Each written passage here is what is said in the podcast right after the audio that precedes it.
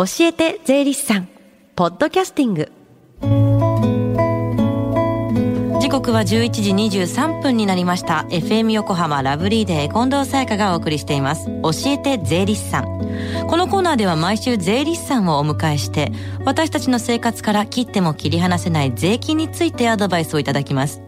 担当は東京地方税理士会佐藤祐介さんです。よろしくお願いします。よろしくお願いいたします。さあ今日はどんなお話でしょうか？はい、ちょうどですね、一昨日あの衆議院議員の総選挙が行われたので、えー新政権の税金の政策について今日はお話をさせていただこうと思っております。これはいろいろありましいろいろあたりねましたね。えー選挙は自民党の勝利で終わったんですよね、はい、うん。結局まあいろいろはあったんですけれども、うん。まあ政権与党が変わらない自民党圧勝ということで、はい。まあ税金に関する政策も基本的にまああのー選挙前から自民党が主張している方向にそのまま進んでいくというふうに、えー考えられます。じゃあちょっとおさらいしたいんですけどもともと自民党はどういった政策だったんでしょうか、はい。まあ、自民党はそうですね。特にあの選挙の時に論点になっていたのが消費税、はい。でこの消費税自体はですね、うん。えー平成22年ですね、うん。この時は民主党政権だったんですけれども、はい。この時にもう上げること自体は決まっていたと、はい。ただ消費税はもう国民の生活に直結するものなので、うん。えーまあ、その時々の景気を見て、えー上げるかどうか判断していいよっていう規定が消費税には盛り込まれていました。はい。ですので最初はあの平成27年に10%に上げるという予定だったんですよね。うん。でこれが一度29年に延期になってはい。はい、で結局29年も延期になって、はい。最終的には31年の10月ここに再延期というふうになりました。さすがにこれ以上の延期はないと思います、まあ、安倍首相もまあ再々延期はないと、えー言い切って出馬していたので、これはもう確定的かと思います。やはりダラダラダラダラしていますとねそれはそれでちょっと信用につながってきますね。ね。で、はい。消費税がこれ増税された分なんですけれども増税されたらこれは一体どこに行くものになるんですか？はい、この増税分はですね、えー一応公約としてはですね、はい。えー増税分は教育の無償化はい。に充てる方向にあります。教育の無償化。教育の無償化、まあ、はい。特にあの幼児教育だったり保育の無償化ですね、うん。こういったものに、えー優先的に振り向ける予定となっております、ここもですね当初は、まあ、消費税の増収分に関しては、はい。えーオリンピックまで、うん。2020年ですね、えー2020年のオリンピックまでに国や自治体の、えー財政赤字が今非常にひどいので、はい。これを黒字に変えるための財政健全化の財源という予定だったんですけれども、こちらはまあ一旦放棄したという形になっておりますね。うん。伸ばし伸ばしになっていきますよね。そうですね。こうなってもはい。まただから変更はあり得るということだと思うの。そうですね、えー昔もそういったことがあのうん昔あの子ども手当ってはい。覚えてらっしゃいますか、はい。あの民主党が、はい。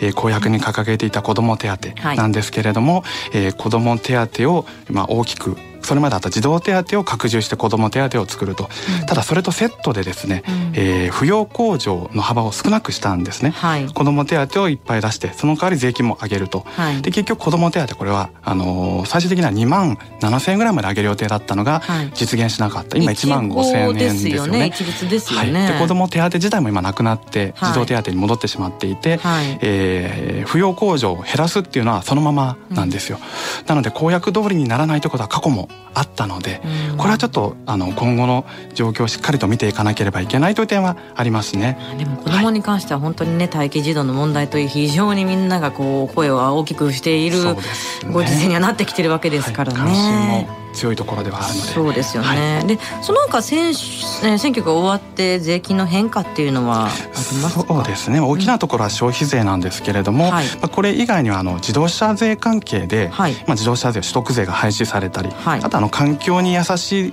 えー車に関して税金が安くなるっていう、えー環境性の割といううんうん。税金なんですけれども、こういうものが新設されると、まあ、細かいところはあるんですけれども、はい。えー大事なところはですね、うんうんうん。えーこれは選挙前から決まっていたんですけれども、はい。平成30年もう来年ですね配偶者控除を受ける範囲が広くなる。これはちょっと減税と言えるんじゃないでしょうか、まあ、配偶者控除よくあの103万円の壁っていうのがあったんですけれども、えーアルバイトをするのは103万円以内に収めないと、えー例えば夫婦がいて奥さんは103万円以内じゃないと、えーご主人の配偶者控除に入れられないというのがあはったんですけれども、これが150万まで拡充されます。うん。ですので、まあ、ここは一度、えー細かい要件いろいろ変わってますので、はい。まあ、ご夫婦で確認をしてみるのもいいかもしれませんね。うん。あの教えて税理士さんの電話相談で、あの電話で確認していただくことも、えーいいかもしれませんね。結構いろんなね、条件がついてきたりとかするんですよね。はい、はい、えー、毎月第3火曜日は電話相談がありますからぜひ利用してくださいそして最後に聞き逃したもう一度聞きたいという方このコーナーはポッドキャスティングでもお聞きいただけます。FM 横浜のホームページまたは iTunes ストアから無料ダウンロードできますのでぜひポッドキャスティングでも聞いてみてください。番組の Facebook にもリンクを貼っておきます。教えて税理士さん今日は新政権の税金の政策について教えていただきました。佐藤さんありがとうございました。ありがとうございました。Deep inside your ears still lingers on fading sound of footsteps so clear to hear whenever I find you with empty beer bottles in your hand I see someone four years old staring back at me. Once you told me you don't know who you are. There are pieces of you lost somewhere along the way. And you've been searching hopelessly in a wrong place. Cause they have always been with you from the very start. So many years you haven't been yourself.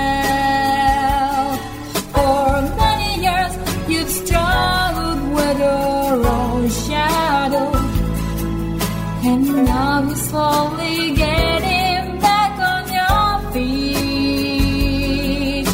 Slowly, slowly. For many years you haven't been yourself.